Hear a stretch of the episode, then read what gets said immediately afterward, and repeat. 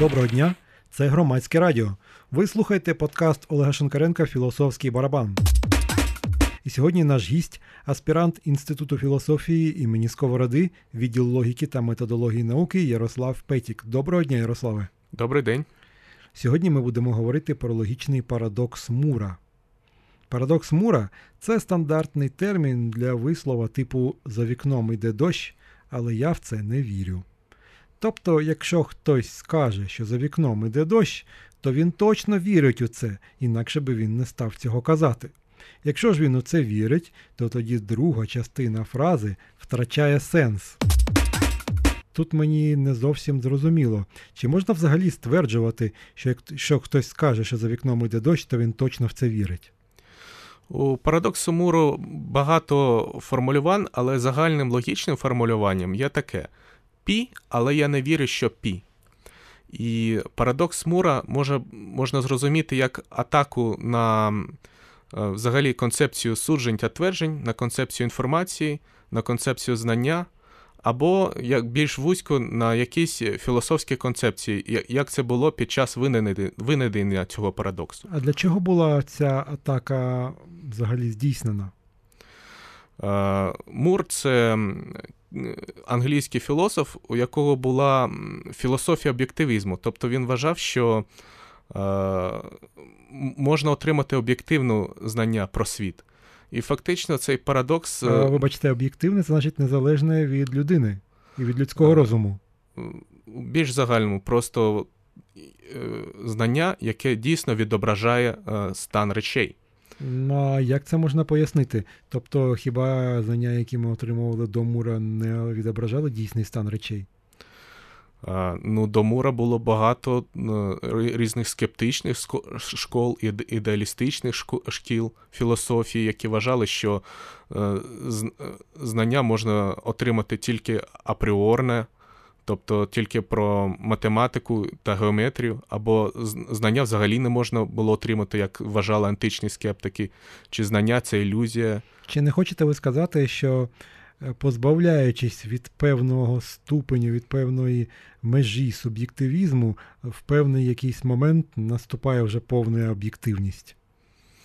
Ну, Для Мура і подібних його шкіл, напевно, так, треба е, позбавлятися від суб'єктивізму. Просто дуже важко, на мою думку, цей момент ухопити, коли ми вже будемо точно знати, що от е, суб'єктивізму вже достатньо мало, щоб вважати наше знання об'єктивним. Тобто, це ж не буде якийсь такий певний момент, що ми почуємо якийсь звук чи сигнал, як типу закрита двері, закриті двері для суб'єктивізму, або просто якісь е, клацання якоїсь кнопки, яка вимикає цей суб'єктивізм. Тобто це буде якась така е, градуйована, така, така, такий поступовий процес, градуальний. І, мабуть, е, взагалі зрозуміти, що вже настало, е, що вже ми маємо справу з об'єктивним знанням, мені здається, досить таки складно. А як сам Мур це пояснював, що от те, що він робить, і його метода його пізнання, вона дійсно є об'єктивною.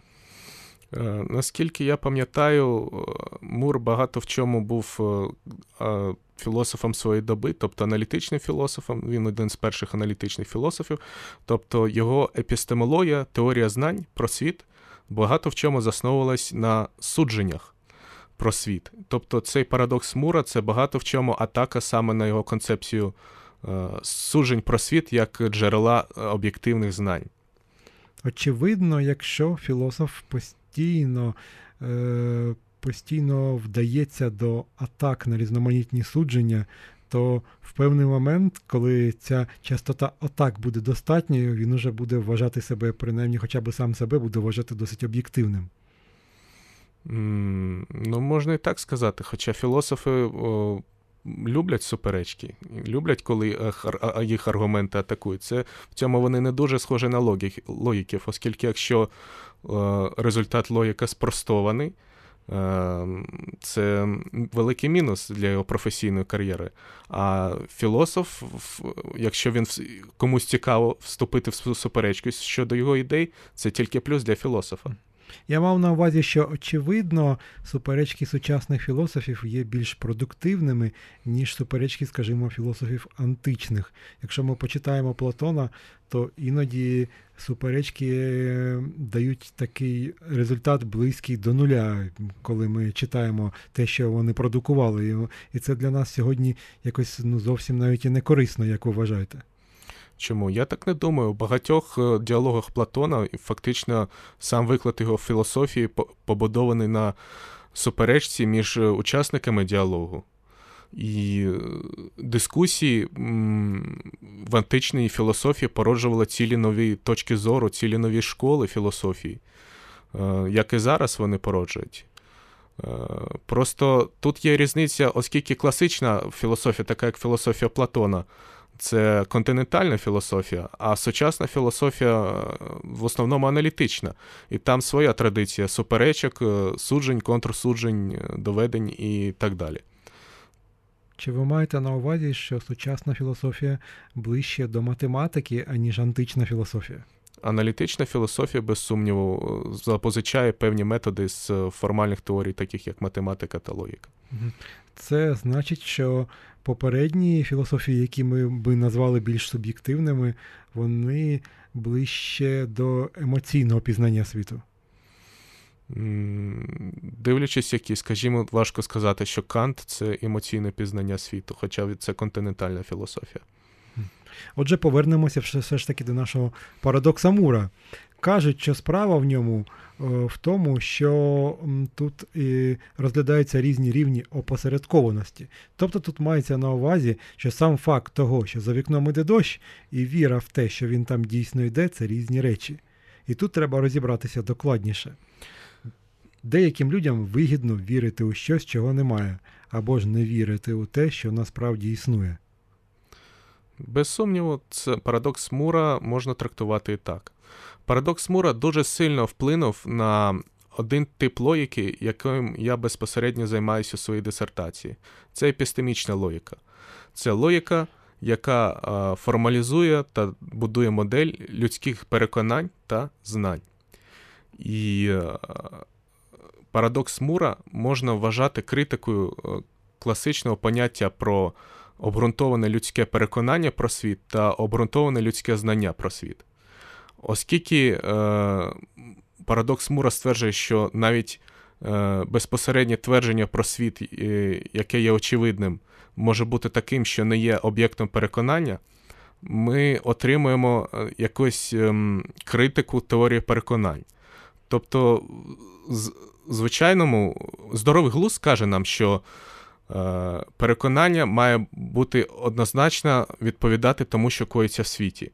А парадокс Мура каже: ні, переконання іноді не відповідають тому, що коїться в світі. Я би сказав, дуже часто не відповідає. І саме тому ми маємо стільки різноманітних ірраціональних рухів деструктивних, різноманітні тоталітарні секти, от той самий іділ, або навіть те, що зараз відбувається на сході України, тобто переконання тих людей, які створили так звані ЛНР і ДНР, і навіть переконання більшої значної частини е, населення Російської Федерації, вони не відповідають тому, що насправді коїться коїться у світі, і саме завдяки тому ми маємо всі ці конфлікти, які невідомо як вирішити. Адже ми, що ми тільки не робимо, ми не маємо ніяких засобів для того, щоб переконати тих людей, переконання яких не відповідають реальній картині світу. Ми не маємо засобів, щоб їх переконати у тому, що насправді коїться. Чи є взагалі такі засоби, чи вони існують, і як нам ці засоби віднайти і застосувати?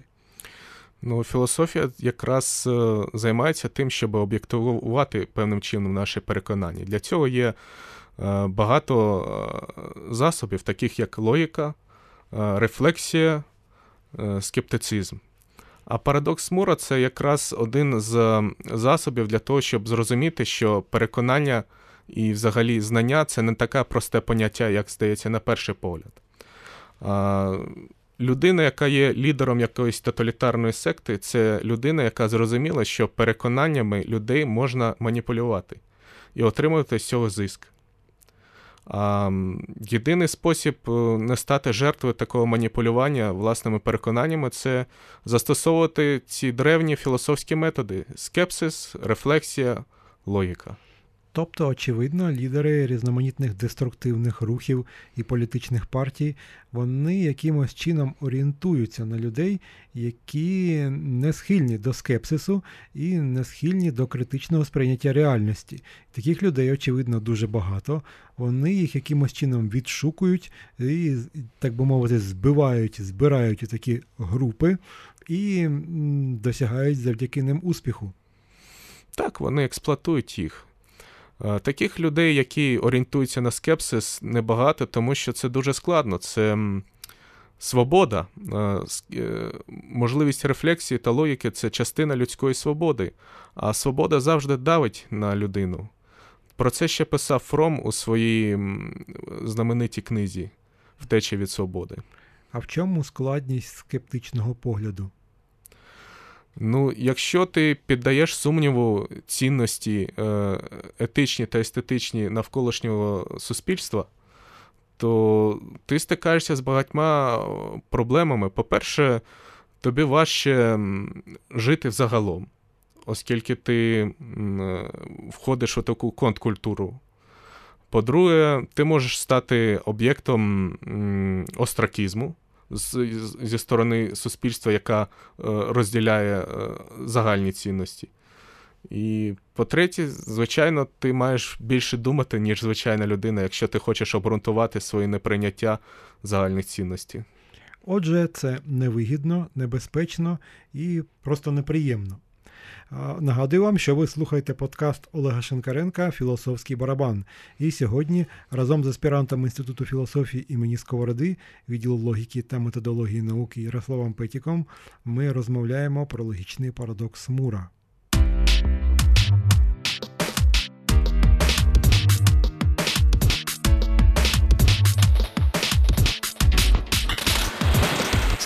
Цей парадокс, мені здається, стосується також і релігії. Немає жодних доказів існування Бога, але вірити в нього вигідно у певних спільнотах. Наприклад, якщо ти політик, то вигідно відкрито показувати свою релігійність в Україні. Таким чином можна дістати додаткові голоси від віруючих виборців. І це насправді працює.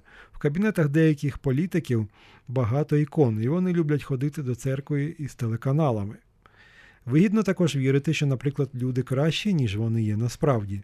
Так ти отримуєш репутацію доброї та оптимістичної людини. А такі люди швидше знаходять прихильність у суспільстві. До того ж, це приємніше, аніж скрізь бачити підлість і зраду. Очевидно, що є різна якість віри, тобто можна вірити у щось одне дійсно і щиро, а у щось інше, тому що це вигідно. А як же можна відрізнити цю віру? Е, цікаве питання. Е, якраз епістемічна логіка вона формалізує концепцію переконання. А ми маємо відрізняти переконання як belief від е, віри. У нас в українській мові для переконань є слово віра, і для релігійних вірувань є віра. Uh-huh. А в англійській мові е, belief – це віра як у щось буденне, uh-huh. а faith – це віра саме релігійна. Uh-huh. І цікаво, така різниця в мовах, вона відображає, що, можливо, наша Е, семантична матриця більше схильна до того, щоб бути менш раціональними. Е, але, е, в принципі, епістемічну логіку можна застосувати і до аналізу релігійних, скажімо так, переконань. Цікаво, яка ж віра більш справжня: faith чи believe? Ну, Якщо з точки логічної, е, то звичайно белів. Але оскільки я сам поважаю релігійні вірування інших людей, я вважаю, що тут кожен має вирішувати для себе. Це теж частина свободи. І очевидно, це залежить від конкретної ситуації. Тобто, якщо ти повіриш, що ти зможеш пройти просто перед. Е, перед рухаючи, перед трамваєм, який рухається на тебе, і він тобі ніяк не зашкодить, то це може призвести до дуже неприємних і навіть трагічних наслідків. Якщо ти повіриш очільнику якоїсь релігійної секти, якоїсь нової релігії, то наслідки будуть не такі трагічні, і е, принаймні це може для тебе закінчитися просто витрачанням, даремним, даремним витрачанням часу. Як показують е, приклади з історії деструктивних сект, іноді навіть трамвай буде, може бути менш небезпечним, ніж деструктивна секта. Mm-hmm. Ну, Це так, як жарт. А, Але загалом, мені здається, просто деструктивні секти тому і деструктивні, тому що вони орієнтуються саме на експлуатацію своїх віруючих. Е, деструктивні секти треба, як це було в курсі релігіознавства у нас релігіознавства у нас в університеті, відрізняти від е, класичних конфесій. Е, бо класичні конфесії, яка б там не існувала критика їх діяльності, вони задовольняють певні духовні потреби людей, які в них об'єктивно є. Не всі люди люди є скептиками та логіками. Іноді е, віра потрібна людям. Очевидно, серед таких побутових вірувань є також і забобони, пов'язані з різноманітними меншинами. От, наприклад, віра в те, що споглядання гей-параду може призвести, наприклад, до того, що ти сам станеш геєм, або віра у те, що всі роми вони можуть якимось чином тебе пограбувати, і тому їх треба буквально їх всіх треба уникати. І, наприклад, ще. Е, віра пов'язана із е, з носіями вірусу ВІЛ, що ти можеш заразитися е, від них від через просто через рукостискання або через ручку дверей. Я навіть сьогодні чув про те, що в одній з лікарень, в одному з центрів медичні сестри якимось чином обмотують ручки дверей спеціальними якимись е, якимись марлями, які вони змочують спиртом або якоюсь хлоркою для того, щоб врятуватися від е, людей цих носіїв вірусів е, вірусу ВІЛ. Хоча насправді цей вірус таким чином і не передається. І ці люди, які за компанією мають таку спільну побутову віру, вони очевидно відчувають себе таким чином якимось чином комфортно. Тобто це дає їм якісь певні дивіденди. Е, тому що е, вони розділяють забобони, які теж е, походять від загальних цінностей. А як ми сказали раніше, то людина, яка розділяє загальні цінності, їй загалом жити легше. Бо цінності, не дивлячись на свою назву, вони не завжди є позитивними. Адже цінності це проблема етики. А а така ще думка, що ми е, зробили цю дихотомію між е, вірою, як е, релігійною вірою та переконаннями. Мені здається, що забобони, які призводять людей до того, що вони б'ють ромів чи бояться геїв, це ближче саме до переконань, ніж до релігійної віри. І деструктивні секти, які експлуатують своїх віруючих, вони теж більше орієнтуються на забобони та переконання, ніж на глибоку духовну віру. І ці переконання вони ще є ознакою приналежності до певної спільноти. Тому від них так важко позбавитись. Тому що коли це, ти позбавляєшся від цих переконань, ти одразу викидаєш себе із цієї спільноти і позбавляєшся багатьох е, таких вигідних і приємних дивідендів, які вона тобі може принести. Тобто тебе просто перестають вважати одним із своїх. Звичайно. Е, ти якби перестаєш приймати правила гри, які імпліцитно присутні у будь-якій грі, е, а будь-яка соціальна взаємодія це певним чином гра. І це одразу навіть помітно, коли ти захищаєш права ромів або геїв, то ці люди, які мають забобони щодо цих меншин, вони одразу тобі кажуть, не цікавляться тим, чи це не є сам ромом або геєм. Тобто, коли вони тебе виключають зі своєї спільноти, вони одразу починають підозрювати, що ти належиш до цієї спільноти, про яку йдеться. Це скоріше не такий складний процес, що вони е, переводять тебе з однієї спільноти в іншу. Це просто звичайний прийом перехіду на особистості. Якщо ти захищаєш ромів, може хочеш е, там сам бути ромом, ну і так далі. Дуже примітивний прийом суперечки. Е, переконання це перший рівень, який досліджує епістемічна логіка. А є ще другий рівень рівень знання.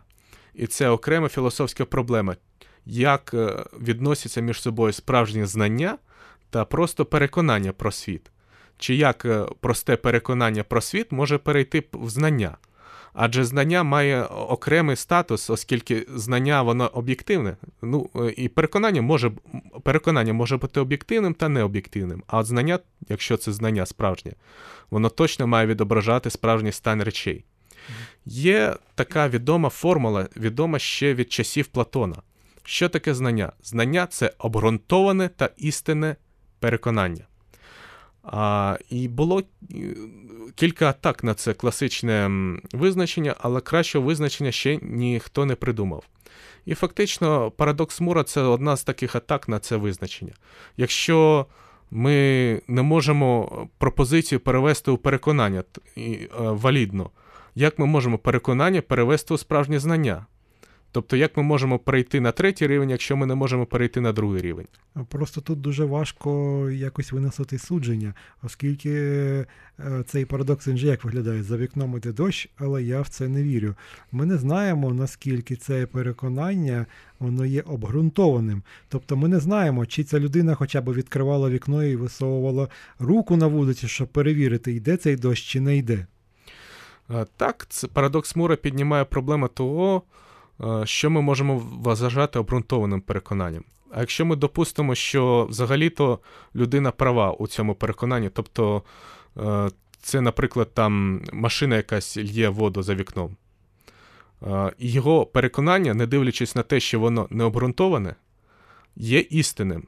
Це теж проблема. Ем... Тобто дощу немає, але Д... людина істинно переконана в тому, що дощ є, бо їй так здається, і вона повністю довіряє своїм органам чуттів. Е, так, але тут е, ще другий поворот. Але через парадокс Мура вона не вірить в це. І, Але у кінцевому результаті виходить, що вона права і її переконання істинне. А, І тут е, ці дві сфери: обґрунтованість переконання, тобто якась е, навіть математична обґрунтованість, і істинність переконання. Це різні речі. А хто більш правий? Той, хто орієнтується на обґрунтованість, чи той, хто орієнтується, скажімо, на свою е, інтуїцію? Це все виглядає, ніби як якесь випадкове міркування. Ну, Це класична проблема філософії. Тобто проблема Гітєра, так звана, обґрунтованість та істинність переконання. Що це означає? Ну, Проблема Гітєра це відом, найбільш відома атака на цю концепцію знання як обґрунтованого істинного переконання. Він будує спеціальний мисленевий експеримент, який показує, як е, розглянути нами ситуації, що іноді переконання може бути істинним, але не обґрунтованим або обґрунтованим істинним, але ми не можемо називати це знанням. А в чому полягає цей мисленевий експеримент? Там два епізоди, якщо коротко розказати, він е, проводить е, ситуацію, коли людина знає, що у іншої людини машина такої марки, але вона не не, не спілкується з цією людиною, е, а та людина продає першу машину, але купляє іншу машину тієї ж марки. Тобто людина якби має істинне переконання про машину тої людини. Але чи є це знанням, оскільки це випадковість, що вона має істинне переконання про ту машину? Тобто, схоже з тією ситуацією, яку ми розглянули щодо парадоксу Муру трохи раніше. Отже, за вікном йде дощ, хоча ми цього не бачимо, бо ми сидимо у студії без вікон і навіть із закритими дверима. І ми в це не віримо, в те, що він там іде. І, мабуть, правильно робимо, бо його дійсно там немає. Бо принаймні ми знаємо, що за прогнозом сьогодні немає дощу, небо чисте, і на вулиці сяє сонце. Принаймні так було всього лише півгодини тому. І ми сподіваємося, що все це так і є. На цьому подкаст наш закінчено. Дуже дякую вам, Ярославе, що ви прийшли і розповіли про цей парадокс Мура. До побачення. Дякую вам, до побачення. А ми з вами зустрінемося наступного тижня.